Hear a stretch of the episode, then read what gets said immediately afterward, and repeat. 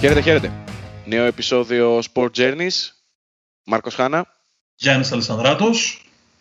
Διαδικτυακό και αυτό. Ας ελπίσουμε ότι θα είναι από τα τελευταία που βγαίνουν μέσω διαδικτυακής εγγραφής. Μας έχει λείψει το στούντιο. Πού θα πάει, θα περάσει και αυτό. Φεύγει σιγά σιγά το 2020, αντίστροφα μετράμε. Εγώ, αν δεν δω terms and conditions για το 2021, δεν υπογράφω για να φύγει το 20. Πού θα πάει, θα, θα μπει με καλύτερες παράμετρους. Δεν υπογράφω τίποτα αν δεν βεβαιωθώ ότι θα είναι καλύτερο, διότι έτσι λέγαμε το 19 να φύγει το 19 να έρθει το 20 και ήρθε το 20 και τα περάσαμε όμορφα. Ε, όχι πιο όμορφα το Γιάννη Αντετοκούνμπο βέβαια, που υπέγραψε το δικό του Supermax συμβόλαιο αξίας 228 εκατομμυρίων ευρώ, δολαρίων, ευρώ, ok. Okay. Μαζί με την εφορία. Ναι, δεν, δεν είμαστε, αλλά να το πούμε γι' αυτό. Ε, εντάξει, η εφορία σκέψου ότι στο NBA είναι περίπου 50% για όλες τις πολιτείες. Όχι απόλυτο για όλους, αλλά κάπου εκεί. Σημαίνει ότι είναι 114 εκατομμύρια ευρώ για 5 χρόνια. Είναι μια ε, σούπερ συμφωνία για το Γιάννη. Θα το αποφέρει περίπου 23 ε, εκατομμύρια ευρώ το χρόνο. Σκεφτείτε ότι ο Λεμπρόν πέρσι έπαιρνε μεικτά 33. Καλοφάγωτα θα πούμε στον Γιάνναρο, το αξίζει και με το παραπάνω και με την ε, αγωνιστική του εικόνα αλλά και με τα όλα όσα κάνει ε, πέριξ ε, του, του αθλητισμού. Όπως καταλάβατε, η σημερινή εκπομπή θα είναι αφιερωμένη στη νέα σεζόν του NBA, η οποία ξεκινάει ε, λίγα 24 ώρα μετά την εγγραφή αυτού του επεισοδίου και με τη δική μας ματιά θα προσπαθήσουμε να δούμε τα δεδομένα που υπάρχουν στο NBA για τη νέα σεζόν, κάποια πράγματα για τα roster, τι περιμένουμε, τι δεν περιμένουμε από κάποιες ομάδες ε, σε ένα επεισόδιο το οποίο είναι εξ ολοκλήρου ε, αφιερωμένο στο, στο NBA, το οποίο έρχεται από την μικρότερη off-season της ιστορίας, αν δεν κάνω λάθος Μάρκο. 71 ημέρες. 11 Οκτωβρίου ο LeBron James αναδείχθηκε για τέταρτη φορά πρωταθλητής NBA και 22 Δεκεμβρίου θα κληθεί να μπει στο παρκέ για την εκκίνηση και το τζάμπολ της σεζόν 2021. Ε, ένα γενικό σχόλιο εδώ είναι ότι οι ομάδες που πήγαν στη φούσκα του Ορλάντο και έφτασαν και σχετικά μακριά, δηλαδή το Denver, το Miami, ε, το Los Angeles. Το Los Angeles είναι ομάδες οι οποίες είχαν πολύ μικρή off-season και για να στήσουν την ομάδα της επόμενης χρονιάς αλλά κυρίως για να ξεκουραστούν και να ε, ετοιμαστούν για τις νέες μάχες που έρχονται, όταν ομάδες όπως το Golden State, το Brooklyn, ε, ομάδες δηλαδή που πιθανώς να έχουν καλύτερες βλέψεις φέτος, είναι off στη χειρότερη από τον Ιούνιο. Σκεφτείτε ότι οι ομάδες που δεν πήγαν στη φούσκα είναι εκτός από πέρσι το Φλεβάρι. Είναι σχεδόν ένα χρόνο έξω. Πιθανώς να μην διαδραματίσουν ρόλο στη σεζόν, αλλά είναι δεδομένο ότι και αυτά χρειαστούν πάρα πολύ χρόνο για να βρουν πατήματα και ακόμα και ομάδες που πήγαν στη φούσκα, ε, το Ιούνιος-Δεκέμβριος είναι πολύ μεγάλο διάστημα αποχής. Ναι, θα έχει πολύ μεγάλο ενδιαφέρον να δούμε τουλάχιστον τις πρώτες εβδομάδες και όσο το αποκτήσουν ρυθμό οι ομάδες, πώς θα συμπεριφερθούν, ε, πώς θα είναι τα, τα πράγματα αγωνιστικά. Οπότε νομίζω ότι ε, τα συμπεράσματα τα οποία θα ακούσετε στο σημερινό επεισόδιο θα είναι περισσότερο επιδερμικά και θα υπάρχει ο αστερίσκος αυτής της αγωνιστικής απραξίας, της έλλειψης ξεκούρασης και δεν αποκλείεται και τουλάχιστον τις πρώτες εβδομάδες της ε, κανονικής περίοδου να δούμε και πολλούς αστέρες να απέχουν γιατί δεν είναι ακόμα ε, έτοιμοι, γιατί πολλοί άρισταν να επιστρέψουν στις προπονήσεις με αποτέλεσμα να μείνουν πίσω και φυσικά να θέλουν να προστατεύσουν ε, το, το κορμί τους από πιθανούς τραυματισμούς που μπορεί να επιφέρει μια τέτοια απραξία ή μια, ένα, μια τόσο μεγάλη αναδίπλωση της, ε, της αγωνιστικής ε, περίοδου. Να ξεκινήσουμε με τα ναι, ναι, ναι. καθημάς. Καθημάς, έγινε, το Μιλγόκι έγινε καθημάς πλέον και αυτό είναι πολύ, πολύ όμορφο είναι η αλήθεια. Να και θα παραμείνει τουλάχιστον για πέντε χρόνια ακόμα. Σωστά, πολύ σωστά. Για μια πενταετία ακόμα ο Γιάννης θα είναι ε, ελάφι του Μιλγόκι, θα κατοικοεδρεύει στο Wisconsin. Νομίζω για το υπόλοιπο της καριέρας του, αλλά αυτό ποτέ δεν το ξέρεις. Πολλά αλλάζουν, αλλά... Ο Γιάννης έδωσε μια ατάκα η οποία αναπαράχθηκε αρκετά από τα αμερικάνικα μέσα. Ε, δεν τον έχουμε ακούσει να τη λέει, απλά αναπαράχθηκε ότι δεν ήθελα να καίνε φανέλες με το όνομά μου. Γι' αυτό και ένας από τους λόγους που έμεινα στο Μιλγόκι ήταν και αυτός. Ε, έπαιξαν πολύ μεγάλο ρόλο οι συμπαίκτες του. Δηλαδή, στα πρόσφατα γενέθλιά του, ο Μίτλτον και οι συμπαίκτες του ε, πήγαν και το αγόρασαν στυλό ως δώρο με προφανή σημειολογία με αυτό το στυλό να υπογράψει το νέο του συμβόλαιο. Γενικώς έγινε μια πολύ μεγάλη μάχη για να υπογράψει ο Γιάννης. Ε, δεν είναι λίγες οι πληροφορίες από την Αμερική που λένε ότι ο ίδιος δεν είναι πλάκης στο πώς θα στηθεί η επόμενη μέρα και πώς θα είναι η ομάδα, αλλά ήθελε όσο πιο πολλές εγγυήσεις γινόταν για το ότι θα δημιουργηθεί μια ομάδα η οποία θα είναι πρωταθληματική εντός εκτός εισαγωγικών. Λοιπόν, Ας ξεκινήσουμε με τα πολύ διαδικαστικά. Να πούμε καταρχάς ότι παρέμεινε ο Μάικ Μπουντενχόλζερ. Παρότι υπήρχε μετά τον αποκλεισμό εκείνες τις πρώτες μέρες, ε, κυκλοφόρησαν διάφορες απόψεις ότι ίσως να μην μείνει στο, στον πάγκο των Bucks και για την επόμενη σεζόν. Υπήρχε μια μικρή έτσι, δυσφορία, να το θέσουμε, ε, για τον πρόωρο και πάλι αποκλεισμό στα playoffs. Νομίζω όμως ότι στο τέλος της ημέρας είναι ένας προπονητής ο οποίος μπορεί να οδηγήσει την ομάδα σε, σε πιο μακρύ στάδιο, δεν θα πω πρωτάθλημα, γιατί κάτι τέτοιο ξέρεις ότι πάντα εμπεριέχει πολλές παραμέτρους. Απλά θα πω ότι έχει την ικανότητα να φτάσει στην ομάδα πολύ πιο μακριά από έναν πρώτο ή δεύτερο γύρο στα play-off. Να το πάμε αλλιώς. Ο Γιάννης είναι 27 ετών, έκλεισε τα 27. Ε, ούτε ο Λεμπρόν, ούτε ο Τζόρνταν, ούτε πάρα πολύ μεγάλοι παίκτες δεν είχαν φτάσει στο πρωτάθλημα σε αυτήν την ηλικία. Η διαφορά είναι ότι ο Γιάννης δεν έχει φτάσει στους τελικούς ακόμα.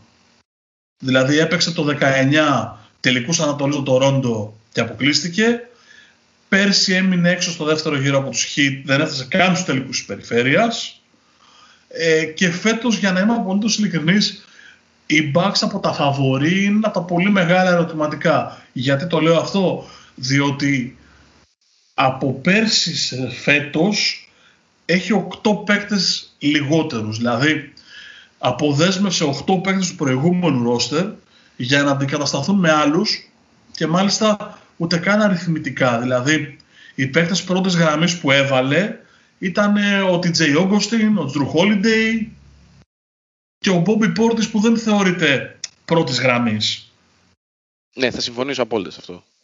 Δηλαδή, ok, okay, έφυγαν πολλοί παίχτες που ήταν δεύτερης γραμμής. Δηλαδή ο Ρόμπιν Λόπες, ο Στέρλινγκ Μπράουν, ο, ο Ηλιάσοβα, αλλά παίχτε χρήσιμοι στο rotation μιας χρονιάς. Ε, αν σε κάτι είναι ενισχυμένος είναι στο, στο 1-2, δηλαδή ο Μπλέτσο σε σχέση με το Holiday νομίζω ότι υστερεί.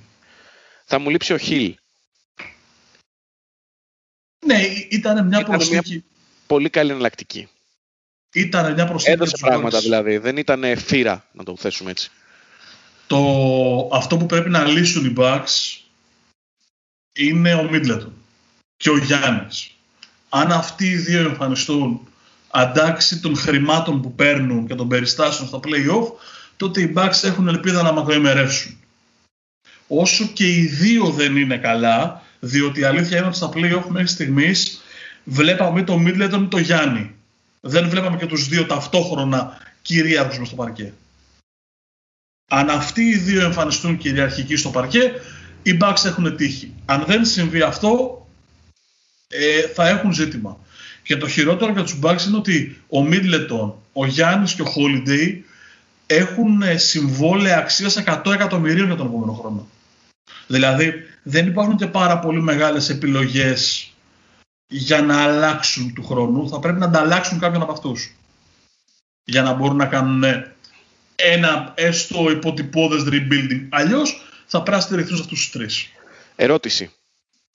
Ε, δεν σου λείπει ένας αθλητικός ψηλός πρώτης γραμμής από το σχεδιασμό; Με τον τρόπο, με τον τρόπο που παίζουν, όχι αν με ρωτάς αν θα θεωρούσα ότι χρειάζεται ένας ψηλός γενικός στο ρόστερ των Bucks, ναι, το πιστεύω. Το πιστεύω. Ναι, γιατί δεν μιλάμε για τον τρόπο που παίζουν, μιλάμε για να δούμε αυτή την ομάδα να αλλάζει και να πηγαίνει ένα επίπεδο πιο πάνω. Που το ένα επίπεδο πιο πάνω σημαίνει διεκδίκηση πρωταθλήματος στους τελικούς. Θεωρητικά, θεωρητικά ο Λόπες ταιριάζει με τον Γιάννη. Γιατί ο Λόπες μπορεί να βγει να παίξει έξω και να, να δώσει διαδρόμους στο Γιάννη ώστε να εφορμήσει προς το καλάθι με μεγαλύτερο χώρο και ακόμα και αν κλείσει η άμυνα προς τα μέσα να πετάξει την μπάλα έξω γιατί και ο Μίτλετον και ο Λόπες είναι συμπαθητικοί ως πολύ καλοί σουτέρ. Στη θεωρία αυτό το πράγμα δουλεύει. Προς το παρόν δεν έχει φανεί ε, στα play-off. Ένα στατιστικό που διάβαζα από την Αμερική και μου έκανε τρομερή εντύπωση ε, οι Bucks ήταν η καλύτερη άμυνα στο NBA ανά 100 κατοχές στο defensive efficiency, δηλαδή είχαν 102,9 πόντους παθητικό και στη σειρά με τους Heat η άμυνά τους έφτασε τους 113. Έτρωγαν δηλαδή 10 πόντους παραπάνω σε σχέση με ό,τι δέχονταν στη σεζόν. Τι θέλω να πω, στα play-off χάθηκε αμυντική συνοχή. Είχαν πρόβλημα, πάρα πολύ μεγάλο πρόβλημα, στην περιφερειακή άμυνα είχαν μεγάλο πρόβλημα γενικά στην άμυνα. Ναι, απλά για μένα το όλο βραχικύκλωμα ξεκινάει από την περιφέρεια. Δηλαδή δεν είχαν μεγάλη φθορά μέσα στο καλάθι. Ε, όμως το, η έλλειψη της, ε, της καλής περιφερειακής άμυνας που με τους αντιπάλους να βάζουν αρκετά τρίποντα και ειδικά στη σειρά με το Μαϊάμι ε, τους ανάγκασε να, να ανεβάσουν πολύ πιο ψηλά την άμυνα και εν συνεχεία να έχουν πρόβλημα και εκ των έσω. Εντάξει, αυτό είναι μια ανάλυση της περασμένης σεζόν, απλά θεωρώ ότι λείπει ένα αθλητικό ψιλοκορμί ως εναλλακτικός τρόπος παιχνιδιού. Εντάξει, δεν νομίζω ότι θα έχει low post παιχνίδι. Το μου φτωχό μη μπασκετικό μυαλό. Δεν νομίζω ότι θα έχει πολύ low post παιχνίδι το Milwaukee φέτος. Ό,τι θα είναι το, στο low post μπορεί να είναι λίγο ο Γιάννης, αλλά δεν νομίζω ότι θα έχει. Όχι, ούτε ο Γιάννης θα είναι. Δεν θα υπάρχει low post παιχνίδι. Ναι, ε, εντάξει, εγώ το λέω και για την άμυνα περισσότερο. Αυτό που λέμε καμιά φορά εδώ στην Ευρώπη ότι θέλουμε και ένα ψηλό ελικόπτερο. Το Milwaukee με ξέρει το Γιάννη που έχει τρομακτικά αθλητικά προσόντα, από εκεί πέρα δεν το έχει. Παρότι φανεί πάρα πολύ το, το Λόπεζ. Αυτό δεν έχει να κάνει. Μένει να φανεί, δεν είμαι απόλυτα σίγουρος για το πώς θα εμφανιστούν, αν θα είναι καλύτερα από πέρσι χειρότεροι. Φοβάμαι το βάθος τους. Δηλαδή, ρίχνοντας μια ματιά στο, στο depth chart που κυκλοφορεί, ε, συνειδητοποιήσω ότι δεν είναι πολλοί, είναι λίγοι. Ε, μιλάμε λίγοι αυτοί που θα παίξουν, έτσι. Τώρα αν συζητάμε αν ο Ενουόρα ή αν ο Φόρμς ή οποιοδήποτε ε, θα πάρουν παραπάνω πράγματα, θα παίρνουν στην κανονική περίοδο. Όταν θα φτάσουμε το Μάιο στα play-off, τους βάζω κάτω, τους κοιτάω, τους ξανακοιτάω και μου βγαίνουν 8, 9 και εκεί μπορεί να παίξει ρόλο αυτό. Ναι, βέβαια, εγώ θα πω ότι ο Μάρκος Χάνα σε αυτό, από αυτό το μικρόφωνο, σε άλλη συζήτηση, κυρίως ε, πάνω στην Ευρωλίγκα, αλλά στο μπασκετικό πλαίσιο, έχει πει ότι στα κρίσιμα πάντα το rotation είναι πολύ μικρό. Ναι, αυτοί οι 8-9 δεν φτάνουν. Δεν φτάνουν όχι αριθμητικά. Να το πω διαφορετικά. Δεν αρκούν. Έτσι, μπράβο. Αυτό προσπαθώ ως, ποιότητα. Αυτό προσπαθώ να δηλαδή, Όταν ο δεύτερος ψηλός θα είναι ο Μπόμπι Πόρτης και θα πρέπει να πάει να παίξει τους δεύτερους ψηλούς ε, καλύτερων ομάδων, μάλλον καλύτερων front line στην Ανατολή, θα υπάρχει πρόβλημα. Με όλο το σεβασμό στον τίμιο Bobby Portis, δηλαδή δεν... Ε, ok. Okay. Τι περιμένεις ε, γενικά από τους Bucks? Νομίζω ότι οι Bucks θα, θα είναι η καλύτερη ομάδα στην Ανατολή. Αυτή την αίσθηση έχω. Ναι. Ένα-δύο, εκεί κάπου. Ναι. Ε... Όχι, πιο, όχι πιο κάτω το κρατάω και έχει ενδιαφέρον να δούμε λίγο και πώς θα, στην πορεία της σεζόν. Βέβαια, αν ε, θα διαφοροποιηθεί κάποιο αγωνιστικό στοιχείο με την ε, έλευση κυρίως του Όγκουστιν και του Drew Holiday. Ό,τι και να πούμε για όλες τις ομάδες, εάν δεν έχουμε δείγμα γραφής πραγματικό για το πώς θα εμφανιστούν στο παρκέ, δεν μπορούμε να πούμε τίποτα. Δηλαδή, το βλέπουμε και στα καθημάς και στο μπάσκετ και στο ποδόσφαιρο το πώς κυλάει η Ευρωλίγκα ε, νομίζω ότι είναι λίγο φαϊνότερο ότι σε μεγάλο βαθμό η πανδημία παίζει ρόλο και η μεγάλη αποχή και τα ταξίδια και τα πρωτόκολλα παίζουν ρόλο και στο θυμικό και στη φόρμα των παιχτών. Πιστεύω ότι το ίδιο θα στο NBA, δεν θα έχουμε μεγάλες διαφορές. Εγώ να πω κάτι άλλο από το ρόστερ του Milwaukee είναι ότι με εξαίρεση τον Λόπες και τον Όγκουστιν δεν υπάρχει άλλος της γενιάς του 80 85 και μετά παίζουν ακόμα και μερικοί είναι ακόμα και από το 83 ε, έχει μόνο τον Λόπες και τον DJ Όγκουστιν. Γενικά έχουν έναν μικρό μέσο ηλικίας. Δηλαδή και οι 90 είναι δύο όλοι και όλοι. Είναι ο Holiday και ο Τόρεϊ Γκρέγκ. Από εκεί πέρα περισσότερο είναι από το 92-93 και μετά. Ναι, είναι όλοι σε καλή ηλικία. Είναι όλοι από αυτό... καλή έως πολύ καλή ηλικία. Εκεί ήθελα να καταλήξω ότι είναι, είναι, έχει ένα ρόστερ το οποίο είναι, έχει παίκτη σε καλή ηλικία και οι παίκτες οι οποίοι μπορούν να εξελιχθούν και τα επόμενα και στη συνέχεια σε βάθος χρόνου. Θα συμφωνήσω για το 1-2. Το κρατάω. Κρατάω και το Supermax του Γιάννη. Όλοι μας θα το κρατούσαμε αυτό το Supermax. Με μεγάλη ευκολία. Τι θα έκανες με 225 εκατομμύρια δολάρια; Δεν φτάνει μια εκπομπή. Ευχαριστώ. Πάμε να δούμε Μαϊάμι. Εγώ ένα εκατομμυριάκι θα θέλω να μου δώσεις. Ό,τι θέλεις. Ας τα είχαμε και ό,τι θέλεις. Λοιπόν, πάμε να δούμε Μαϊάμι. Πάμε να δούμε Μαϊάμι. Την ομάδα που Συμπαθέστατη. κατέπληξε τους πάντες. Ξέρεις τι γίνεται με το Μαϊάμι; Είναι η δικαίωση του Erik Spoelstra. Πάντα μου αρέσουν αυτές οι ιστορίες. Πήρε πρωταθλήματα γιατί ήταν ο Λεμπρόν. Έκανε αυτό γιατί ήταν ο Λεμπρόν. Ο Λεμπρόν, ο Λεμπρόν, ο Λεμπρόν. Δεν μπορεί χωρίς να έχει το Superstar να του δίνει το χαρτάκι. Ναι, πάρα πολύ ωραία. Ορίστε, ωραιότατος και πιθανώς με το πιο ορθολογικό μπάσκετ στη φούσκα.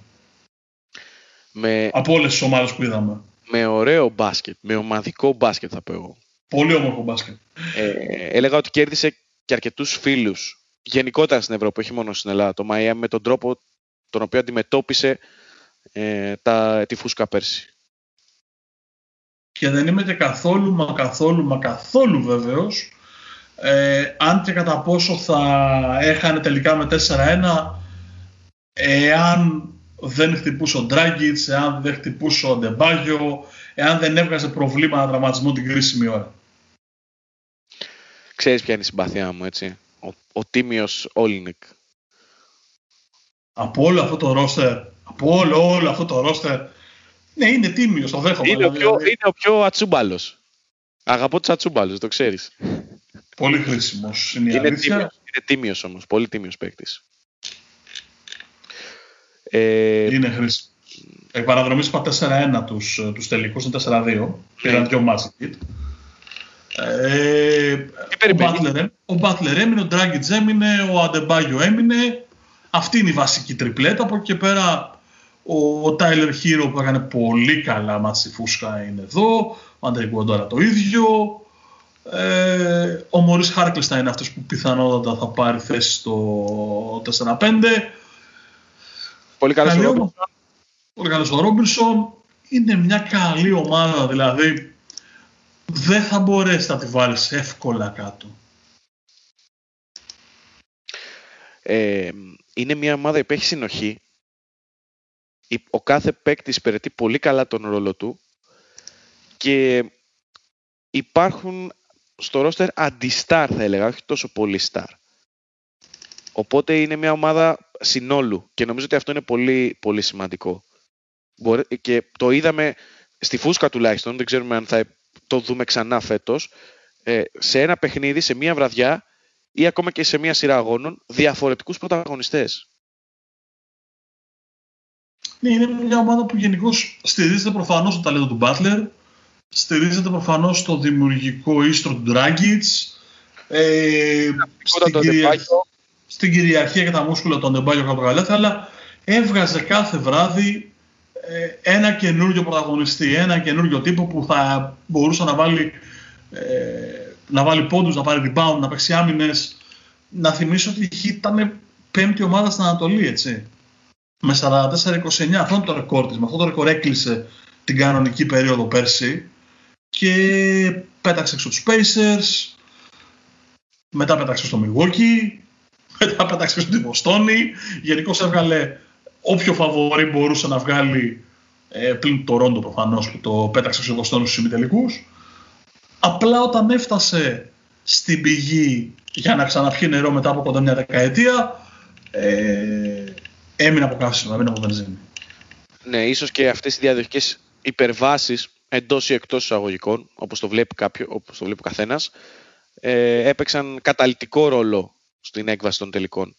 Συν τα προβλήματα τα οποία προέκυψαν στην, στην πορεία των τελικών. Κυρίως τον Dragic, δηλαδή θεωρώ ότι ο τραυματισμός του στο Game 1 ήταν ε, αυτό που οι Αμερικανοί λένε devastated. Δηλαδή ε, στην ουσία τους έκοψε ένα πολύ μεγάλο μέρος της δυναμικής τους. Και σε δημιουργία και σε εκτέλεση. Τι περιμένεις; Ε, νομίζω ότι είναι το αντίπαλο δέος του Μιλγόκη. Ε, εγώ έχω κάποια ερωτηματικά. Θεωρώ εντάξει, ότι θα είναι στην πρώτη τριάδα της Ανατολής. Αυτό δεν, ε, δεν, δεν το διαπραγματεύομαι. Ε, θα ήθελα πολύ να δω το ίδιο μπάσκετ με αυτό που είδαμε στη Disney. Δεν νομίζω θα αλλάξουν ιδιαίτερα. Αυτό θα είναι το, το μοτίβο πάνω στο οποίο θα κινηθούν. Δεν φαντάζομαι ότι θα αλλάξει τρομερά η μεθοδολογία του, του Spoelstar στο, στο παρκέ. Μια παρόμοια ομάδα θα δούμε. Πού θες να πάμε μετά; Ε, νομίζω ότι το Brooklyn είναι ο τρίτος πόλος στην Ανατολή. Δηλαδή, το Brooklyn, η Φιλαδέλφια, αυτές οι τέσσερις ομάδες μαζί με το Milwaukee και το Miami, οι τέσσερις που θεωρώ ότι θα κυνηγήσουν την πρώτη τετράδα για να πάρουν το πλεονέκτημα έδρας τουλάχιστον σε ό,τι αφορά τους πρώτους γύρους. Το Brooklyn, το οποίο ήταν και στην επικαιρότητα αρκετά μετά την ολοκλήρωση της ε, σεζόν, με νέο προπονητή. Με το Steve Nash πλέον στον πάγκο και το Mike D'Antoni ε, σε, στο staff και σε ρόλο βοηθού. Αυτό πώς το είδες; Εντάξει, ο Νάς ήταν ένας παίκτης ο οποίος ήταν τρομερά εγκεφαλικός, πρακτικά ταλαντούχος.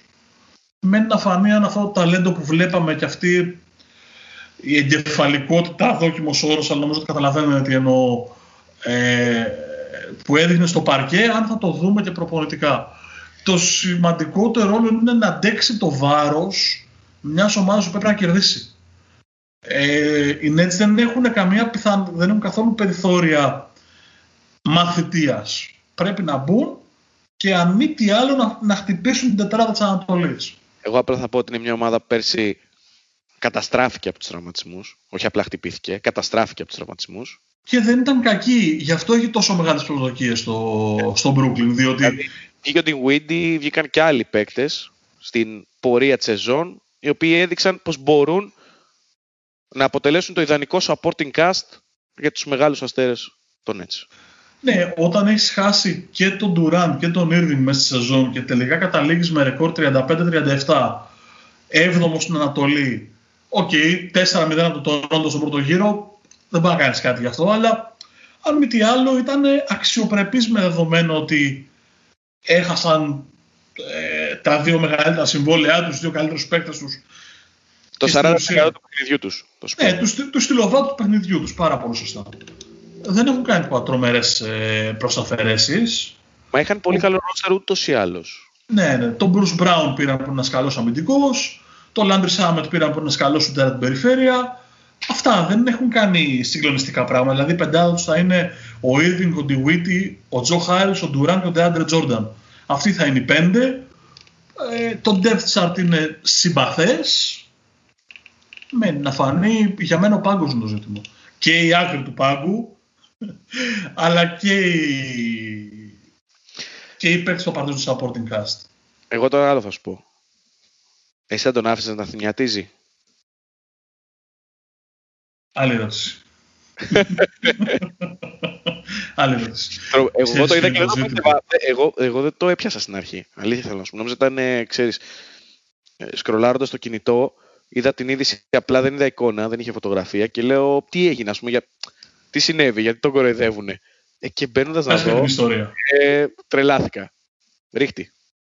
Εσύ, εσύ, εσύ. Σου είναι, το, το, το ανακάλυψες, το είπες, παρακαλώ. Ο Κάιρι Ήρβινγκ έχει ξεκινήσει μια νέα μόδα με το θυμιάτισμα, κυρίες και κύριοι, δεν ξέρω αν θέλει να γίνει παπάς. Αλλά... Είναι από το, το κύριε Λέισον, το όνοματό του. Ναι, και... Το κράτησα. και μάλιστα δήλωσε ότι θα θυμιατίζει όλα τα γήπεδα πριν από κάθε παιχνίδι εννοείται την έδρα των Nets ε, και αν του επιτρέψουν οι, οι, οι παράγοντες των υπολείπων ομάδων θα το κάνει και στις εκτός έδρας αναμετρήσεις όπου παίζει τον Brooklyn. Για να ξορκίσει το κακό, έτσι. Είναι, είναι τρομερός, είναι τρομερός, είναι τρομερός. Είναι... Η αλήθεια είναι ότι έχει χτυπηθεί ο τίμιος από τραυματισμούς ούκο λίγους. Και αυτός και ο Ντουράντ. Στο ομαδικό πλαίσιο, αν το, αν το πάρουμε έτσι. Να το δώσουμε δηλαδή, ότι μπορεί να γυρίζεις και λίγο προς τον ουρανό όταν έχεις μαζέψει τόσους τραυματισμούς. Ναι. Ε, Ok, okay, εντάξει, ήταν προφανώς ο κάθε παίκτης έχει τα δικά του κουσούρια, κολλήματα, γούρια. Αυτό είναι και, και οι προπονητές. Είναι δεκτό. Εντάξει, απλά ήταν λίγο πιο ακραία έκφραση αυτού του, του γουριού, ας το πούμε έτσι, αυτής της ε, προσπάθειας να ξεκολλήσει το μυαλό από τα κακά και τους τραυματισμούς που έχουν ε, συμβεί τα τελευταία χρόνια στο, στο κορμί του Καϊρήρ. Ε, νομίζω ότι είναι μια ενδιαφέρουσα περίπτωση και νομίζω ότι φέτος θα έχουν θετικό ρεκόρ εφόσον όλα κυλήσουν ομαλά, γιατί υπό αυτό το πρίσμα εξετάζουν τα δεδομένα. Ε, και είναι μια ομάδα η οποία και το Miami μπορεί να δυσκολέψει και το Milwaukee και γενικά να παίξει ρόλο στην εξίσωση των πρώτων θέσεων. Εάν και εφόσον, επαναλαμβάνω, κυλήσουν όλα ομαλά. Εγώ θα βάλω τον αστερίσκο ότι δεν τους φτάνει το θετικό ρεκόρ. Δηλαδή, ένα ρεκόρ, επειδή μιλάμε για 72 μάτς, ένα ρεκόρ 37-35, δεν τους φτάνει. Ε, θα έχουν γκρίνια, θα έχουν μουρμούρα. Ok. Okay. Ναι, υπό, αυτό, υπό αυτή την οπτική γωνία, ναι. Έχεις δίκιο. Ε, θα, θα φανεί. Θα φανεί. Για μένα η ομάδα που την περιμένω να τη δω γιατί θα έχει πολύ πολύ μεγάλο ενδιαφέρον είναι η Φιλαδελφία. Δεν ξέρω που θα φτάσει. Ε, πέρσι σκουπίστηκε εύκολα με 4-0 στον πρώτο γύρο τη Βοστόνη. Είναι μια ομάδα η οποία έχει πλέον προπονητή τον Doc Rivers, ο οποίος είναι ένας μεγαλύτερος motivator που κυκλοφορούν στη Λίγκα. Είναι μια ομάδα η οποία έχει πολύ μεγάλο ενδιαφέρον αν τη, αν τη δεις, αν την παρακολουθήσεις. Έκανε κινήσεις και στον πάγκο της αλλά και στο ρόστερ της, δηλαδή έφυγε ο Χόρφορντ ε, και πλέον πήγε, πήγε στον Dwight Howard ανοίγοντας και χώρο στο Salary Cap. Ε, ο Τζόελ... Το Σεθ Κάρι. Πήρε το Σεθ Κάρι. Πήρε παίκτες γενικούς, οι οποίοι είναι να κολλήσουν σε αυτούς που έχει ήδη, ώστε να φτάσει να κάνει το βήμα παραπάνω. Για να είμαστε καθαροί. Έχει μια πολύ καλή πρώτη πεντάδα με Simmons, Κάρι, Green, Tobias Harris και τον Joel Embiid. Σούπερ η, η πεντάδα τους. Ειδικά ο Κάρι και ο Ντάνι Γκριν μπορούν κάλλιστα στην επίθεση να κρύψουν την αδυναμία του Simmons να σουτάρει για τρεις. Λες και έχει νάρκες έξω από τα 25. Και είναι κρίμα γιατί είναι εκπληκτικός παίκτης. Δηλαδή, αν βάλει σουτ, θα γίνει κυρίαρχος ο Σίμονς στο, στο παρκέ. Είναι μια καλή ομάδα. Έχω την αίσθηση ότι θα είναι εκεί κάπου μεταξύ 2-3-4 στα play-off εκεί που θα σφίξουν τα γάλατα πρέπει να βγει η προσωπικότητα. Δεν φτάνει το ταλέντο. Το ταλέντο του Embiid, δηλαδή το ταλέντο του Χάρης, το ταλέντο του Σίμονς δεν φτάνουν. Πρέπει οι ίδιοι παίχτες να καταθέσουν στο παρκέ ε, προσωπικότητα. Ε, νομίζω όμως ότι έβαλε προσωπικότητα και, και μακρινός σου το όπως είπες. Εγώ έχω την αίσθηση για τον Doc Rivers μετά την παρουσία του την τελευταία διετία στους Clippers ναι, ε, άλλαξε την οτροπία ριζικά της ομάδας, ναι, την έβαλε στα play-off, ε, δημιούργησε ένα πολύ δυνατό ρόστερ όμως, πέρσι απέτυχε. Μαζί σου. Και απέτυχε με κρότο. Μαζί σου, 100%. Είναι ενδιασμός, συμφωνώ απολύτως, αλλά είναι ένας πολύ πύρος προπονητής. Ε, εδώ παίζει ρόλο και το ποιοι υπάρχουν στο ρόστερ, δηλαδή ο Σίμονς, ο Χάρις και ο Εμπίτ δεν είναι παίχτες πολύ ισχυρές προσωπικότητες όπως είναι ο Πολ Τζορτζ, ο Καουάι Λέοναρντ για να έχει κόντρα, να έχει δυσκολίες να τους χειριστεί. Αυτό είναι το πλεονέκτημα και το μειονέκτημα της Φιλαδέλφια. Έχει πλεονέκτημα ότι είναι coachable, δηλαδή ο Ντοκ Ρίβερς θα μπορέσει να επιβληθεί στα αποδυτήρια και να μην τους χάσει. Απ' την άλλη, βέβαια, όταν θα σφίξουν τα γάλατα, που έλεγε μια ψυχή, ε, εκεί θα πρέπει να δούμε από τι μέταλλο είναι φτιαγμένοι αυτοί οι παίχτε. Νομίζω ότι η Φιλαδέλφια θα κάνει μια καλή σεζόν, αλλά ε, θα κρατήσω αυτό που είπες. Της λείπει ο χαρακτήρας. Δηλαδή στα play-off, στα κρίσιμα, είναι πολύ μεγάλο ερωτηματικό. Συμφωνώ. Συμφωνώ. Μια και έπαιζε το φίλο του Van Fleet, ένα γρήγορο παίζω από το Τορόντο, το οποίο δεν έχει κάνει τρομακτικά πολλές κινήσεις. Έχασε τον Ιμπάκα, έχασε τον Κασόλ. Στη θεωρία θα είναι αποδυναμωμένο. Ε, κυνήγησε και κράτησε το Van Fleet, το φίλο σου. Μαζί με Σιάκα, Μαρουνόμπι και Λάουρι κάνουν ένα καρέ καλών παιχτών, μια καλή τετράδα, μια καλή μαγιά παιχτών.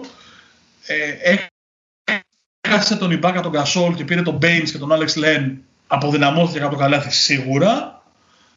Η αίσθηση που υπάρχει στην Αμερική είναι ότι έχει κρατήσει κάβα salary cap για να κυνηγήσει κάποια μεγάλη κίνηση ε, του χρόνου το καλοκαίρι, δηλαδή τον Bradley Bill, τον James Harden, τον Leonard. Το Γιάννη ήθελαν, αλλά ο Γιάννης ανανέωσε. James Harden. Σοβαρέψε, Μάρκο. Λοιπόν, ε, είναι ομάδα προπονητή. Μ' αρέσει πάρα πολύ ο Nick Nurse. Είναι από τους προπονητές που συμπαθώ πάρα πολύ για τον τρόπο που αντιμετωπίζουν το άθλημα. Ε, από εκεί και πέρα έχουν αποδυναμω... στο ισοζύγιο ξέρεις, καμιά φορά θυμάσαι και σε εφημερίδες βάζαμε συν πλήν στις μεταγραφές, αλλαγές προπονητών, τι περιμένουμε, νομίζω ότι είναι πλήν.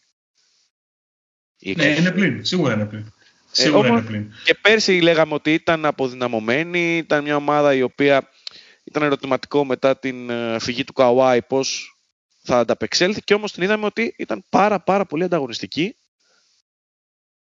και στα play-off ήταν ανταγωνιστική. Ακριβώς επειδή η Ανατολή είναι παράξενη περιφέρεια και σχετικώς αποδυναμωμένη, σταθερά αποδυναμωμένη μάλλον, ε, βγάζοντας το Milwaukee, το, τη Φιλαδέλφια, το Brooklyn, που είναι οι τρεις ομάδες που μοιάζουν καλύτερες από τις υπόλοιπες, ε, η Washington, η Βοστόνη, το, το Toronto είναι ομάδες που μοιάζει ότι θα παλέψουν για αυτές τις θέσεις, δηλαδή για το 4-5-6. Ένα καλύτερο πλασάρισμα εκεί. Υπάρχει μια πολύ δυνατή επτάδα στην Ανατολή. Ε, τουλάχιστον φέτος έτσι δείχνει. Και με την Φιλαδέλφια που είναι αρκετά πιο διαφοροποιημένη και με τους Nets περιμένοντας να επιστρέψουν τραυματίες και να δούμε μια πολύ καλύτερη ομάδα η οποία θα κινηθεί σε θετικό πρόσημο και σε πολύ πιο υψηλές πτήσεις από πέρσι. Νομίζω ότι δημιουργείται μια εξάδα, εφτάδα ομάδων πολύ δυνατή και νομίζω ότι αυτό είναι καλό για την, ε, για την Ανατολή. Νομίζω ότι ήταν πιο ανταγωνιστική σε σχέση με πέρσι. Θα διαφωνήσω έχοντας στο μυαλό μου ότι δύο-τρεις ομάδες μοιάζουν να είναι αρκετά σκαλιά πιο πάνω. Δηλαδή το Milwaukee, το Miami, ε, οι Nets και η Φιλαδέλφια μοιάζουν πιο ψηλά από τους υπόλοιπους μετά οι υπόλοιποι βράζουν στο ίδιο καζάνι και οποιαδήποτε αστοχία μπορεί να κοστίσει. Δηλαδή η Βοστόνη που δεν έχει πλέον τον ε, Gordon Hayward που πήγε στην ε, Charlotte. Αν η Charlotte θα είναι καλύτερη σε σχέση με πέρσι. Ε, είναι πολλές οι παράμετροι από το 5 και κάτω. Νομίζω ότι οι τέσσερις ομάδες δεν τους συζητήσαμε και από εκεί και πέρα το Ρόντο, Ουάσιγκτον, Βοστόνη, ίσως Σάρλοτ, θα κυνηγήσουν αυτό που λέγεται όνειρο να μπουν στα play-off. Και βλέπουμε. Έχει παραλείψει την ομάδα του. Δεν έχει πει κουβέντα.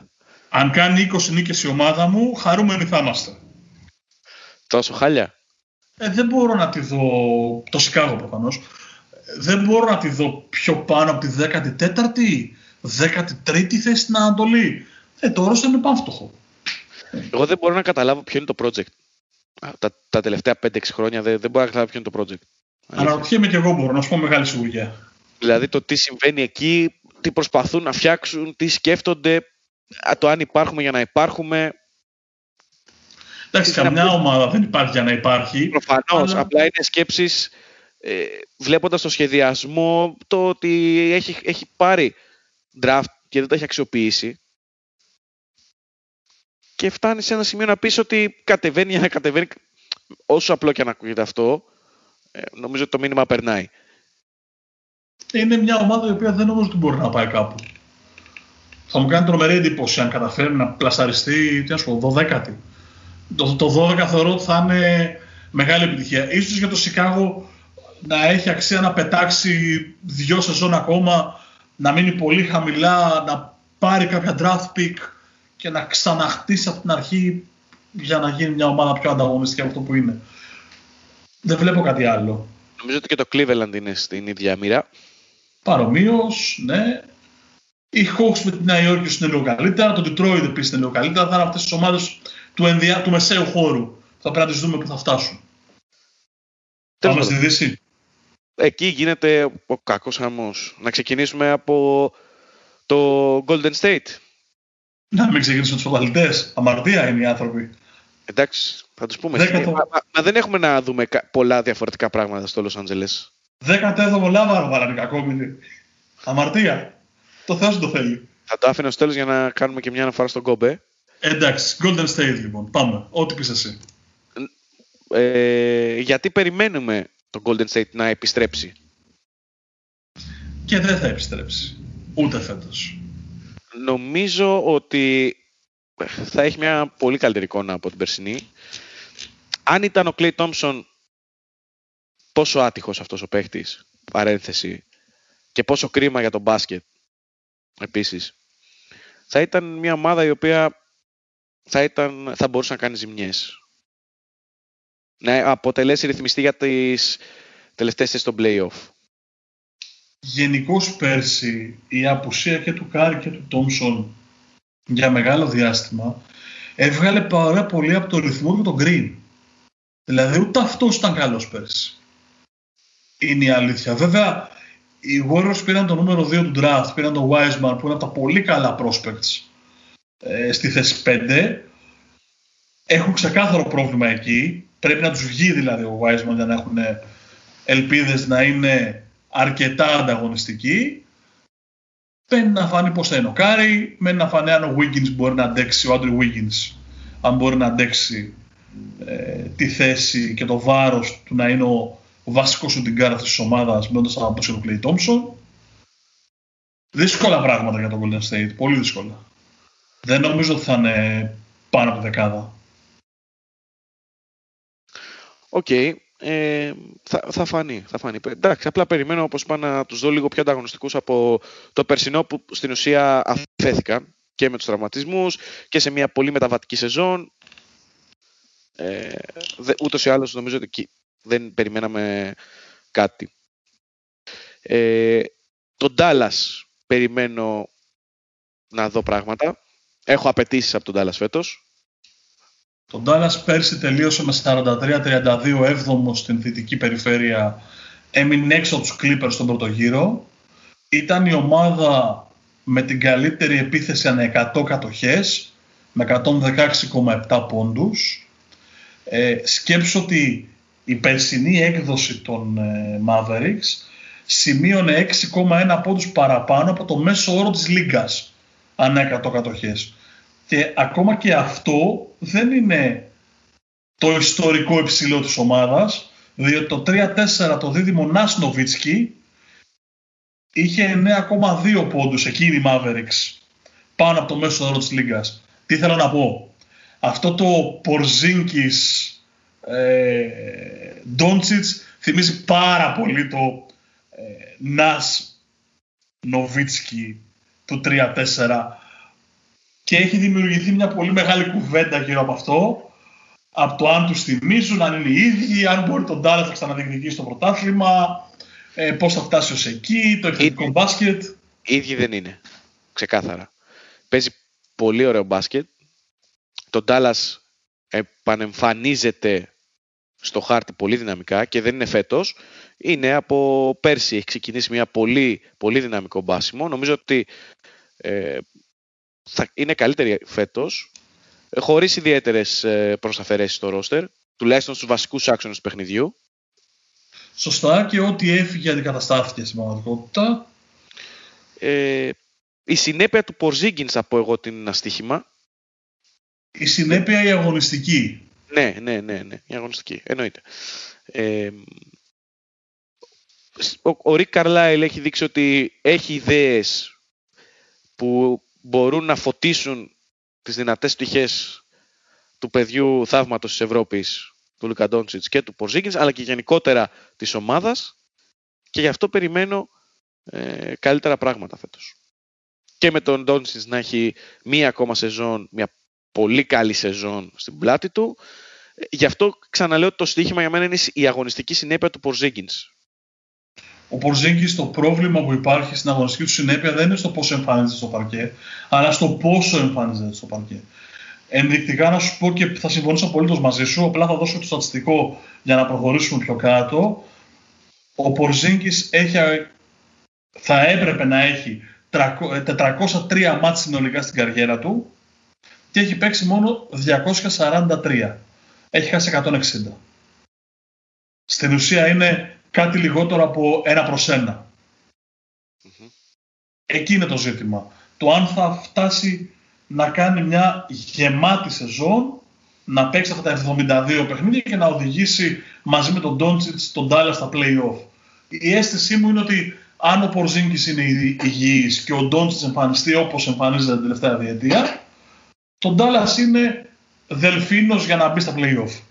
Και από εκεί και πέρα θα είναι ό,τι δέξεις κατεβάσεις. Πάμε λίγο στο Τέξας. Να, μάλλον να παραμείνουμε στο Τέξας και να πάμε στο, στο Houston, στο αντίπαλον δέος. Houston, we have a problem, δεν λέγανε; Τι έχεις να πεις για την εικόνα του, του James Harden; Εκπληκτικός. Παιδιά, όταν την είδα, καταρχήν ψάξτε δείτε τη φωτογραφία του Harden από το, από τα πρώτα παιχνίδια, το πρώτο παιχνίδι της ε, pre-season. Ε, όχι έχει βάλει κιλά. Οριακά είναι ψηλότερος από ότι πλατύτερος.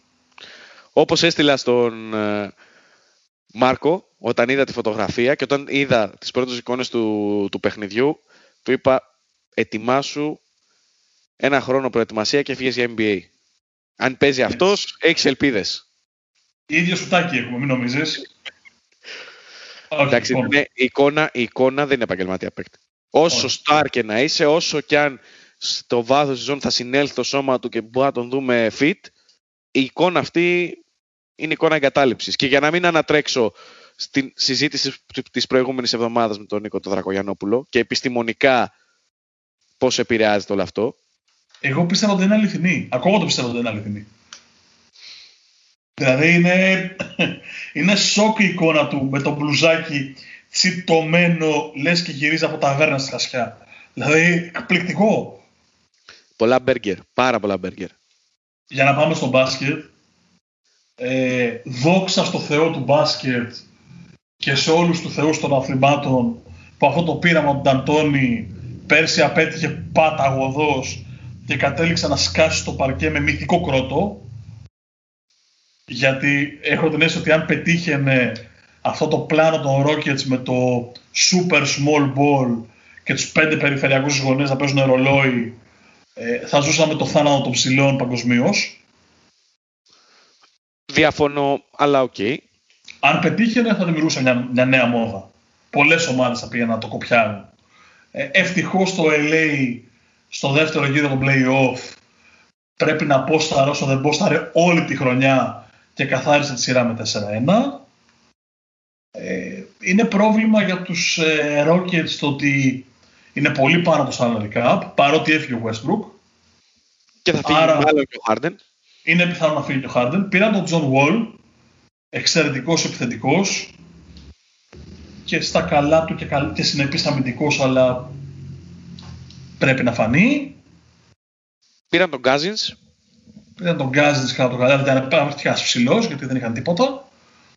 Κυριολεκτικά δεν είχαν τίποτα, ήταν ζερό. Δεν υπήρχε σέντερ. Δεν υπήρχε το C δίπλα από οποιοδήποτε παίχτη τους. Ε, τρομακτικό το περσινό. Ε, δύσκολα, πολύ δύσκολα. Δεν νομίζω ότι θα παίξουν ε, κάποιο ρόλο στην εξίσωση των playoffs. Νομίζω ότι μπορούν να μπουν στα playoffs. Δύσκολα μένα, αλλά μπορούν να τα διεκδικήσουν. Αλλά για μένα είναι μια ίσως από τις ομάδες που δεν περιμένουν απολύτως τίποτα. Δηλαδή με πολλές αλλαγές και το ότι πήραν τον Cousins δεν μου λέει απολύτως κάτι. Ο Cousins έχει να παίξει, να παίξει επί της ουσίας τουλάχιστον δύο χρόνια. Με τους τραυματισμούς, με το παίζω δεν παίζω, δεν είναι ο Cousins που ξέραμε. Αν ο Χάρντεν εμφανιστεί normal και τους οδηγήσει, τότε είναι πιθανό να προλάβουν τα play-off. Αν όχι, εκεί θα υπάρχει μεγάλο πρόβλημα, δεν θα μπουν στα play-off. Να σημειώσω εδώ γιατί Όλο κουβεντιάζαμε πέρσι πόσο καλοί είναι οι Rockets που εκτελούν για τρεις, που κάνουν πράγματα, που έχουν πολύ καλή περιφέρεια. Οι Rockets πέρσι εκτελούσαν με 34,5% ή τι 24η καλύτερη επίδοση στη Λίγκα. Δηλαδή ούτε αυτό δεν έκαναν καλά στο τέλος της ημέρας. Γι' αυτό και λέω ότι το πλάνο του Νταντώνη ε, έσκασε με πολύ μεγάλο κρότο. Και ευτυχώς τον μπάσκετ. δεν, όπως είπα και πριν, δεν, κοιτώντας το ρόστερ, τα πεπραγμένα των παικτών, το πώς μπορεί να συνδεθεί όλο αυτό το, το ρόστερ, μου βγάζει και μια έλλειμμα, ένα έλλειμμα αθλητικότητας και πάλι στους ψηλούς, το επαναλαμβάνω. Οπότε δεν, δεν έχω να περιμένω κάτι, ακόμα και ο Χάρντ να εμφανιστεί και να μπουν στα play-off, ας πούμε, δεν μου κάνει και μια εντύπωση. Θέλω να δω τους Clippers με Tyron Lue στον πάγκο, με η Μπάκα νέα προσθήκη, ε, με τον Λέοναρτ να μένει, τον Τζόρτζ να μένει και πολλή πίεση όμως, έτσι. Πάρα πολύ πίεση. Ε, ειδικά το δίδυμο Τζόρτζ και Λέοναρτ καλείται να δείξει στο παρκέ και να καταθέσει διαπιστευτήρια ποιότητας, διότι σε αντίθετη περίπτωση θεωρητικά ο ένας από τους δύο ή και οι δύο δεν θα συνεχίσουν στους Clippers. Ειδικά για τον Paul George ε, η πίεση είναι σχεδόν αβάσταχτη για την περσινή Σόδησον. Ναι, καλή ομάδα με, με καλός supporting cast γύρω από τους δύο αστέρες. Εντάξει, για τον Λέοναρντ δεν υπάρχει νομίζω ερωτηματικό, κυρίως για τον Τζόρτζ. Έχουν τον Ιμπάκα πλέον κάτω καλά, το οποίο είναι σημαντικό. Θα τους δώσει πράγματα. Και πιστεύω ότι θα είναι μία από τις ομάδες που θα παίξουν εκεί κοντά στις 50 νίκες. Θυμίζω ότι είναι 72 τα παιχνίδια. Πρέπει Υπε... να πω ότι έχω ένα ερωτηματικό για τον Τάιρον Λιού. Προπονητής που έχει πάρει πρωτάθλημα και σαν παίκτης και σαν προπονητής δεν μπορεί παρά να είναι στη χειρότερη των περιπτώσεων ένας κανονικός προπονητής. Προφανώς. Απλά λέω ότι είναι μια θέση ηλεκτρική. Μετά και τα όσα έγιναν πέρσι, ε, μετά από μια οκταετία αλλάζει επί της ουσίας το staff, καθώς ο Doc Rivers θυμίζω ήταν από το, από το 2013 στους ε, Clippers ε, και είναι αρκετά νέα τα δεδομένα, αρκετή πίεση με το καλημέρα και OK, okay, προφανώς επειδή έχουμε μάθει να ε, αδειάζουμε τους προπονητές χωρίς να έχουμε βρεθεί ποτέ εκεί, προφανώς για να είναι εκεί οποιοδήποτε από τους προπονητές των ομάδων κάτι κάνει καλά. Και κάτι έχει κάνει καλά και στη δουλειά του για να είναι εκεί. Ε, απλά, οκ, έχω μια επιφύλαξη για το πώς μπορεί να διαχειριστεί την όλη κατάσταση. Σου δίνω τον πόντο όχι για τις ικανότητες του, αλλά γιατί οι Clippers είναι μια κατάσταση που οι Αμερικάνοι την ε, χαρακτηρίζουν win now situation.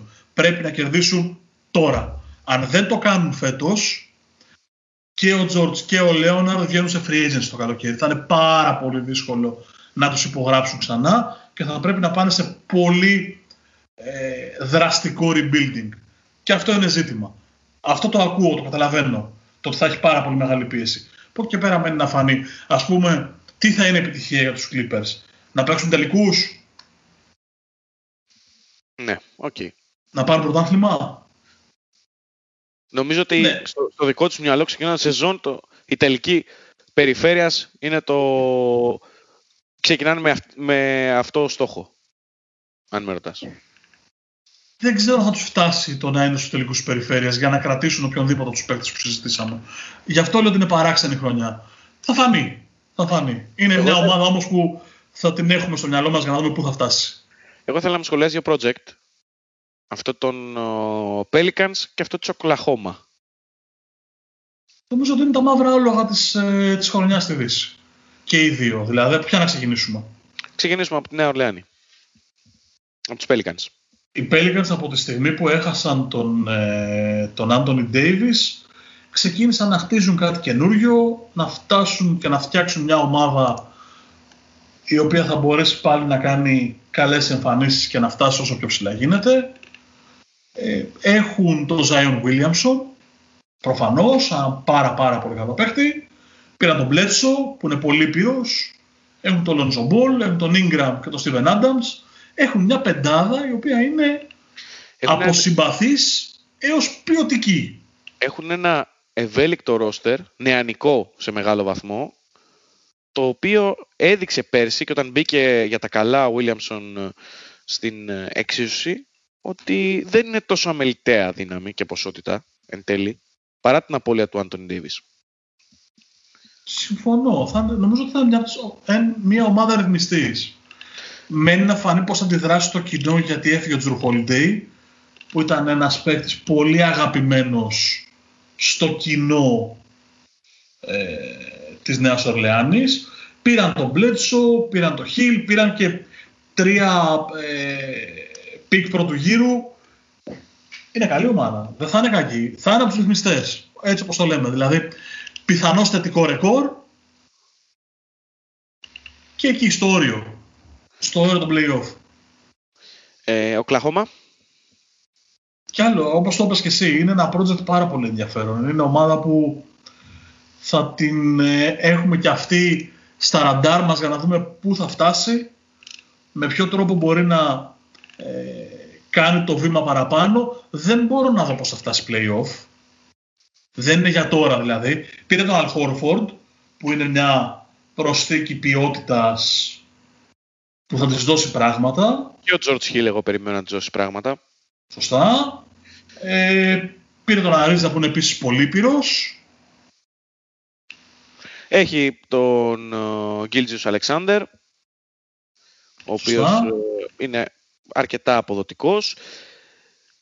Πολύ να καλά... Να μόνο ότι είπα George Hill, εκ παραδρομής είπα George Hill και στη Νέα Ορλεάνη. Ο Hill πήγε στη Νέα Ορλεάνη ως trade για το Holiday και έγινε trade στην Οκλαχώμα για τον Steven Adams.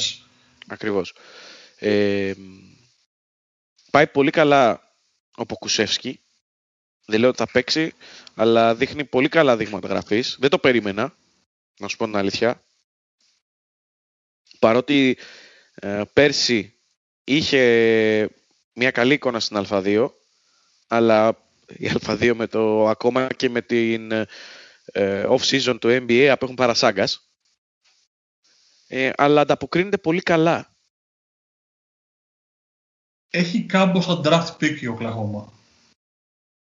Ακόμα. Για, τον, ε, για, για τα επόμενα χρόνια. Νομίζω ότι είναι ένα σύνολο που θα το δούμε να φτιάχνεται και να χτίζεται στην πορεία των χρόνων. Ενδιαφέρον project, θα δούμε ωραία πράγματα.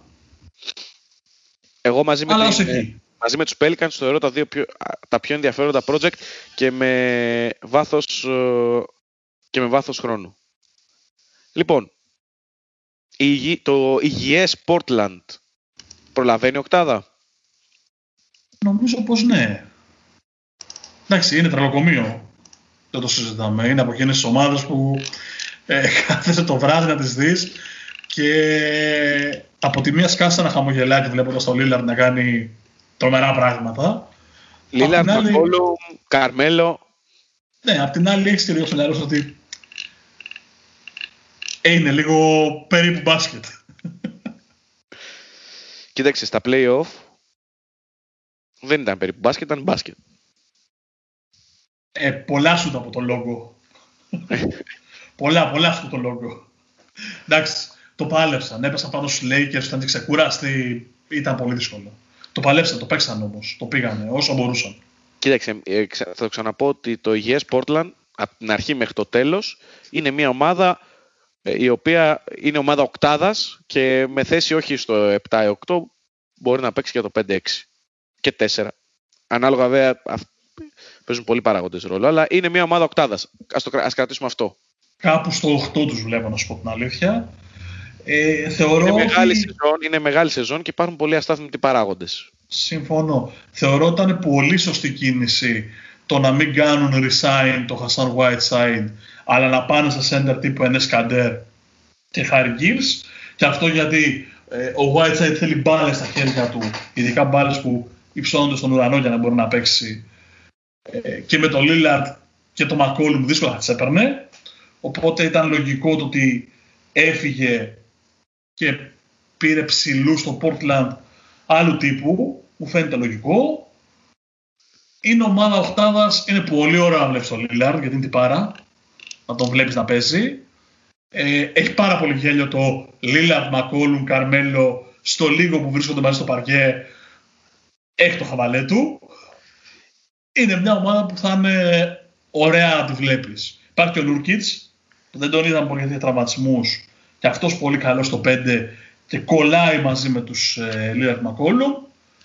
Και για κλείσιμο το δίδυμο Covington ε, Derek Jones Jr. είναι τα αμυντικά όπλα που έπρεπε να προσθεθούν ε, για να κλέβουν λίγο στην άμυνα ο Λίρατ Μακόλου. Μια χαρά. Καλή ομάδα θα είναι. Θα είναι, θα είναι μια ομάδα που... Είναι από τις ομάδες που τις βλέπεις άνετα.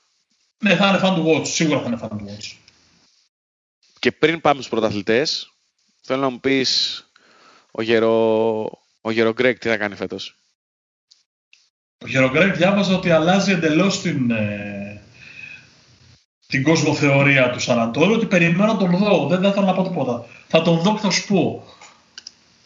Η ομάδα που θέλω να δώσω καμία άλλη από τη Δύση ε, είναι το Denver.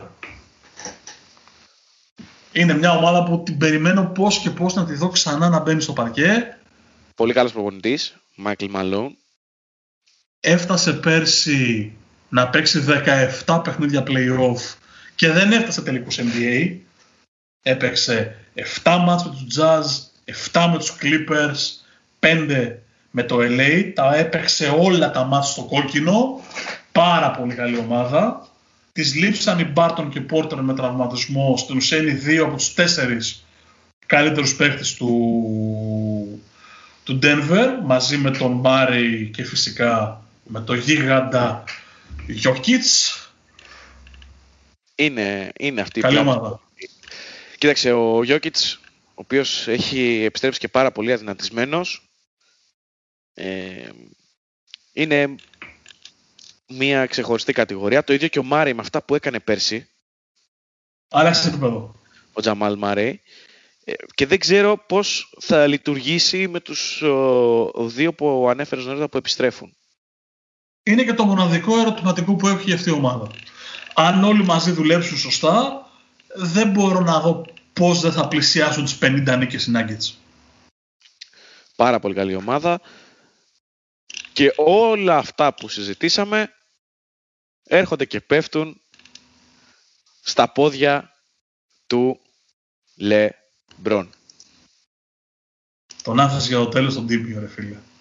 Ε, βέβαια. Ρε. Τι άλλο πρέπει να κάνει για να τον πούμε πρώτο αυτόν τον άνθρωπο. Υπάρχει καλύτερο κλείσιμο. Θέλεις να ξεκινήσουμε να απαριθμούμε ε, milestones που συμπλήρωσε πέρσι; Ξεκίνα. Να πω ότι χάρισε το 17ο πρωτάθλημα στους Lakers που το περίμεναν κοντά μια δεκαετία. Ε, να πω ότι είναι... Κάποιος χαμογέλαγε σίγουρα. Σίγουρα. Τι να σου πω, ότι ο LeBron James από το 2011 μέχρι και πέρσι δεν αγωνίστηκε τελικούς NBA μόνο το 18-19 που πήγαν οι Raptors με τους Warriors και πήραν το οι Raptors. Ότι είναι 36 και ότι θα κάνει 71 μέρες of season και θα μπει να παίξει χριστουγεννιάτικο παιχνίδι. Εντάξει. Respect. Ατέλειωτο respect. Είναι one of a kind. Να το πω όπως θα το έλεγαν και οι, οι φίλοι μας οι Αμερικανοί. Ε, τι να, νομίζω ότι δεν μπορείς να πεις κάτι για αυτόν τον παίκτη. Μονάχα να απαριθμείς ε, τα, τα ρεκόρ που πραγματοποιεί και τα επιτεύγματά του. Για μένα... Έχει πάρει πρωτάθλημα με τρεις διαφορετικές ομάδες. Συγγνώμη, σε διέκοψα, αλλά το ξέχασα πριν. Οποιαδήποτε σύγκριση με τον ε, ένα και μοναδικό είναι, είναι λάθος, γιατί κάθε ένας είναι ξεχωριστός σε ξεχωριστή εποχή και με εντελώς διαφορετικά επιτεύγματα. Ο Λεμπρόν ε, επηρέασε, όπως είπες, τρεις διαφορετικές ομάδες και τις ε, άλλαξε επίπεδο και τις ε, επανέφερε σε εισαγωγικά τις επανέφερε στο χάρτη. Ε, τις είναι έκανε πρωταθλήτριες, όπως το πες. Τέλος. Είναι, είναι αυτό που είναι. Δηλαδή, έχει τη δική του mentality, το λέει και ο Βασίλης Κουντής, είναι και λίγο της μόδας, ε, όμως είναι πραγματικότητα. Δηλαδή, κάνει παίκτες όπως ο Καρούσο, να παίζουν περισσότερο από αυτό που μπορούν. Έχει ένα πράγμα ο James το οποίο το, το πιστώνουν όλοι και όπως δεν το πιστώνεις στο Λεμπρόν είναι απλά εμπαθής. Όταν ο Λεμπρόν μπαίνει στο παρκέ είτε στα 25 του, είτε στα 30 του, είτε στα 35 του, όντας ένας από τους καλύτερους παίκτες και από τους πιο κυριαρχικούς παίκτες της Λίγκας και μπαίνει σε κάθε παιχνίδι έτοιμος να δώσει αίμα, δάκρυα, υδρότα, δεν μπορεί ο κάθε Καρούσο να μην κάνει το ίδιο. Με όλο το σεβασμό, αλλά αυτό είναι ο Λεμπρόν. Δηλαδή ο Άντωνι Ντέιβις εμφανίστηκε, έγινε ε, θεμέλιος λίθος των Lakers για να αφήσει τον Λεμπρόν στη σκιά του, στους τελικούς τουλάχιστον, που ο Λεμπρόν το έκανε επίτηδες. Ήταν ξεκάθαρο. Δεν χρειάστηκε να βγει αυτός μπροστά. Θα έβγαινε αν χρειαζόταν, που δεν έκανε και λίγα, παρεπιπτόντως. Εγώ να πω κάτι τώρα. Βλέπω το περσινό στο πρώτο πρωτάθλημα. Βλέπω το φετινό. Και λέω, ξέρω ότι είναι κακό αυτό που θα πω για τον Γιάννη και την αγάπη τη δική μας. Πώς γίνεται να το χάσει. Ο έχοντας προσθέσει πολύ πιο ποιοτικούς. Έχει πάρει τον Μαρκ Γκαζόλ, πήρε τον Μοντρέ Χάρελ. Δηλαδή η ρακέτα, βάζοντας και τον Άντων Ντέιβις, είναι υπερπλήρης. Πήρε τον Στρέντερ, προσθέτοντας έξτρα αθλητικότητα στην περιφέρεια και έναν παίκτη ο οποίος έκανε πολύ καλή σεζόν πέρσι. Ε, δεν ξέρω πώς μπορεί ε, το, οι Lakers να μείνουν στους τελικούς. Στη θεωρία Υπό... αντικατέστησε το Ρόντο. Πες το υπό φυσιολογικές συνθήκες. Γιατί μπορεί να προκύψει ένας τραυματισμός μακριά από όλους τους παίκτες, φυσικά εννοείται αυτό, και να αλλάξει η κοσμοθεωρία του ρόστερ έτσι, και της σεζόν. Αλλά μιλώντας με τα δεδομένα που έχουμε σήμερα, δεν βλέπω τρόπο να μείνει στους τελικούς. Στην ουσία, ο Ραζόν Ρόντο αντικαταστάθηκε με τον Ντένι Στρέντερ και το δίδυμο Χάουαρντ και Τζαβέλ Μαγκή αντικαταστάθηκε με τον Μάρκ Γκασόλ. Κοινός τόπος ότι είναι βετεράνοι. Είναι και λίγο πιο ποιοτικοί. Αλλά είναι βετεράνοι. Μένει να φάνε να θα αντέξουν. Ε, δεν θα έλεγα ότι ο Μοντρέ Χάρελ είναι βετεράνος στα 26 του. Όχι, όχι. Μίλησα για το Στέρντερ και τον Κασόλ. Για τους δύο παίκτες που θα μπουν στην πεντάδα. Θα πλαισιώσουν τους Στάρτερ. Εντάξει. Και ο Στέρντερ στα 28, δεν το λες βετεράνο.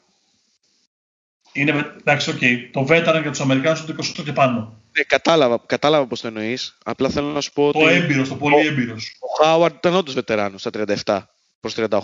Δηλαδή, νομίζω ότι δεν, δεν μπορεί να προσφέρει τα ίδια με τον Χάρελ.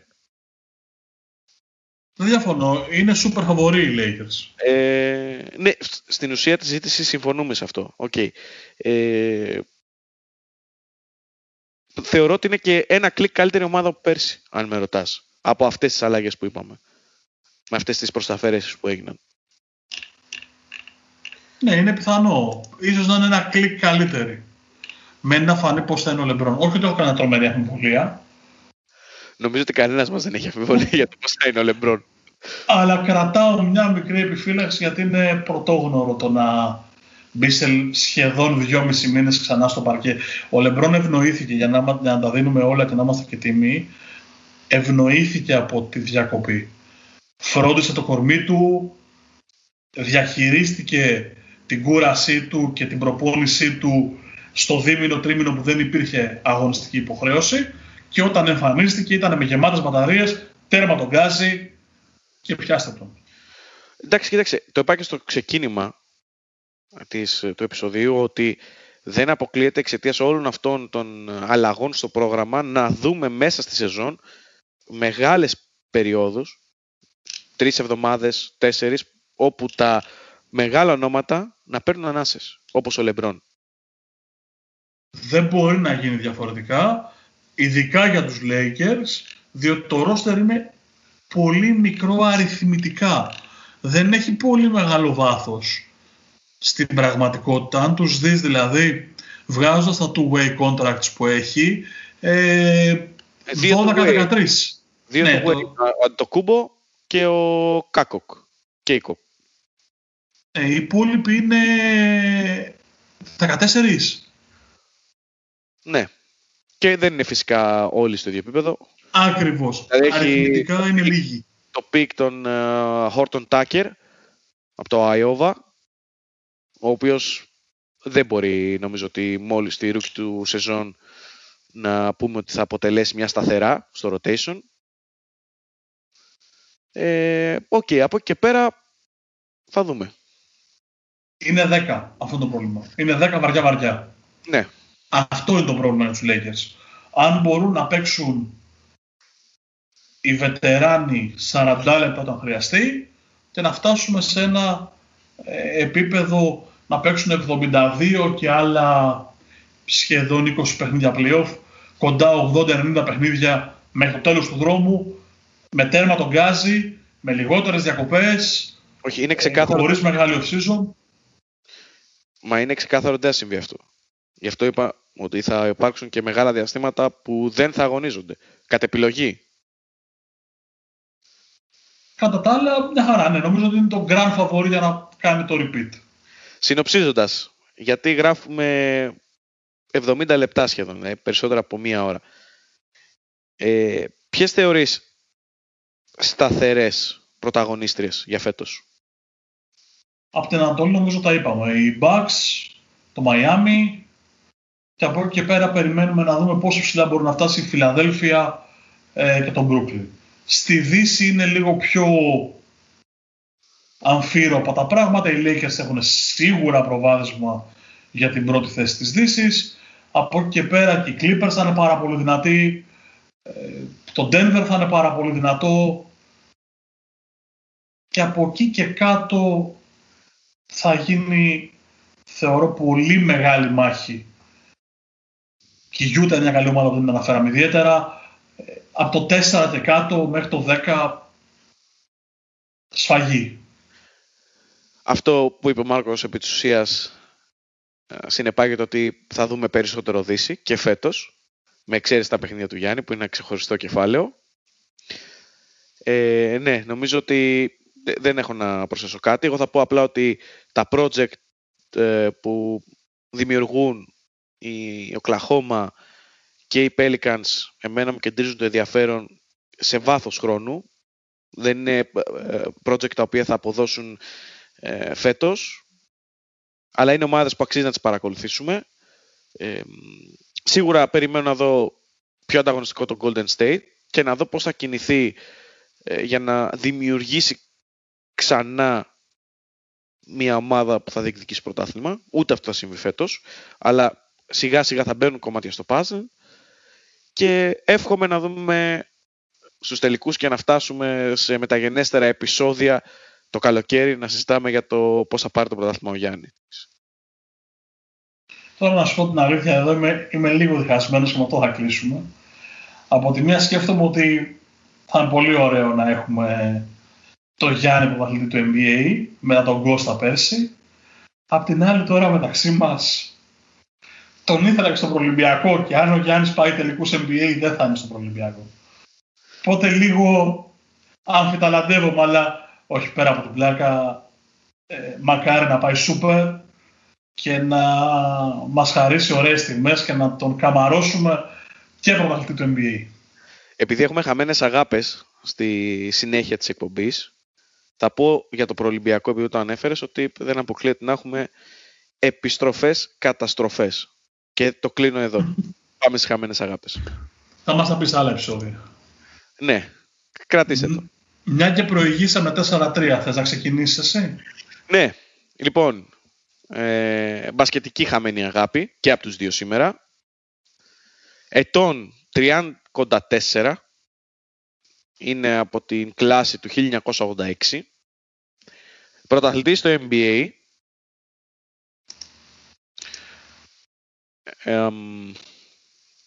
Πλέον αγωνίζεται στα ευρωπαϊκά μέρη. Έχει φορέσει τη φανέλα της Virtus, φανέλα της ΑΕΚ. Έβαλε στο γίγαντα Μάριο Τσάλμερς. Έβαλε το γίγαντα Μάριο Τσάλμερς. Εντάξει, ήταν πολύ εύκολο. Τώρα βοήθησες πάρα πάρα πολύ. Το έβαλα γιατί... Εντάξει, μου κάνεις παραπονάκια τις προηγούμενες εβδομάδες, ήταν πολύ δύσκολα.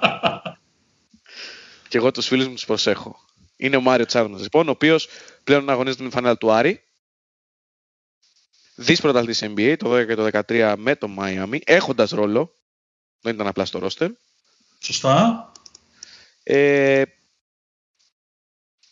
πήρε το κύπελο με την ΑΕΚ. Έτσι. Ε, στην παρουσία του Ελλάδη. Ε, και γενικότερα είναι ένας παίκτης ο οποίος ε, είναι κόσμο για το ελληνικό μπάσκετ, εγώ θα πω. Το, το γεγονός ότι έχουμε ένα τέτοιο παίκτη εδώ, αλλά η όλη κατάσταση που επικρατεί ε, ε, τον έχει φάει μαρμάγκα κι αυτόν. Εντάξει, δεν, είναι, δεν θυμίζει σε τίποτα τον Τζάλμερς στο NBA. Και κιλά που έχει βάλει και η εκρηκτικότητά του δεν είναι η ίδια. Ναι, είναι ένας παίκτης όμως που όπως κατοκάνει είναι δι πρωταθλητής NBA. Εγώ με τη σειρά μου σου έχω ένα τρεις φορές ε, πρωταθλητή NBA. Τρεις φορές, μάλιστα. Τρεις φορές. Ε, είναι γεννημένος το Νοέμβριο του 69. Είναι 51 ετών σήμερα. Ήταν point guard. Τρεις φορές πρωταθλητής point guard, 51 ετών. Έχει παίξει σε ούκο λίγες ομάδες του NBA. Μετράω 8 και στις, και στις ε, αριθμοτόρα είναι Rockets, Suns, Mavericks, Nets, Bucks, Timberwolves, Clippers και έκλεισε την καριέρα του στη Βοστόνη όπου πήρε και το τελευταίο του πρωτάθλημα. Είναι assistant coach αυτή τη στιγμή των Clippers, συγγνώμη, των Sixers, ήταν πέρσι ε, στην εξαετία του Doc Rivers μαζί τους στους Clippers. Στην ουσία ακολουθεί τον Doc Rivers. Point guard, πάρα πολύ καλός παίχτης. Τελευταίο πρωτάθλημα με τους Celtics το 8-9 και τα πρώτα του δύο τα πήρε back to back 94 και 95 τα δύο ενδιάμεσα των Rockets ε, πριν και μετά τα 3 του Σικάγο. Έχει κολλήσει απίστευτα το μυαλό μου. Έχω το, είναι, έχει ξανασυμβεί αυτό. Έχω Μία το... φορά All Star το 2004 για να σε βοηθήσω. Καλά δεν με βοηθάς. Ιδιαίτερα. Okay. Δεν, δεν, είναι αυτό το, το ζητούμενο. Είναι ότι έχω το, το πρόσωπό του στο... και δεν θυμάμαι το όνομα. Λοιπόν, ας μην κάνουμε άλλη, άλλη κοιλιά. Και ενός χρόνος, όσο σκέφτεσαι. Ε, ακριβώς, όχι, όχι. Ας το πάρει το ποτάμι και τέσσερα όλα. Είναι ο υπέροχος κύριος Σαμ Κασέλ. Δεν με βλέπει, δεν με βλέπετε, αλλά αυτό μου τζώνω αυτή τη στιγμή. Ναι. Γεννήθηκε στο, στο Μέρλαντ, στην Βαλτιμόρη. Το πρόσωπό του στο, στο μυαλό μου έρχεται και δεν μπορώ να θυμηθώ το όνομα. Δεν μπορούσα να θυμηθώ το όνομα εξαιρετικός point guard και από τους πολύ πολύ καλούς βοηθούς. Τον έβαλα γιατί θεωρώ ότι θα είναι από αυτούς που θα παίξουν ρόλο στην πορεία των Sixers που συζητάγαμε σε όλο το επεισόδιο. Η αίσθησή μου είναι ότι ο Κασέλ και ο Rivers ως οντότητες και ως προσωπικότητες μπορούν να γίνουν οι motivators που χρειάζεται ο Simmons, ο Embiid, ο Harris για να κάνουν το step up και να πάνε ε, ένα βήμα πιο πάνω την καριέρα τους και τους Sixers. Θα συμφωνήσω απόλυτα. Ελπίζουμε να σας ε, άρεσε αυτό το μίνι αφιέρωμα με τα σχόλιά μας, τις απόψεις μας πάνω στις ομάδες και τις κινήσεις που έκαναν. Θα βρείτε το podcast στο Anchor, στο Spotify, ε, στο YouTube, στα μέσα κοινωνικής δικτύωσης του Sports Journey σε Facebook, Twitter και Instagram. Φυσικά στο www.sportspavlajourneys.gr όλα τα επεισόδια της πρώτης σεζόν αλλά και τα κείμενά μας ε, και η ματιά μας στα πράγματα. Στο YouTube πατήστε το κόκκινο κουμπάκι που είναι κάτω από το βίντεο και δεξιά που λέει subscribe για να έχετε όλες τις ενημερώσεις και το τι συμβαίνει στο ε, κανάλι μας. Μέχρι την επόμενη εβδομάδα ας ξεκινήσουμε τα ξενύχτια. Έτσι. Έρχεται σπαρταριστό νέο επεισόδιο, άκρος εορταστικό. Ε, θα δούμε πολύ NBA αυτή την εβδομάδα.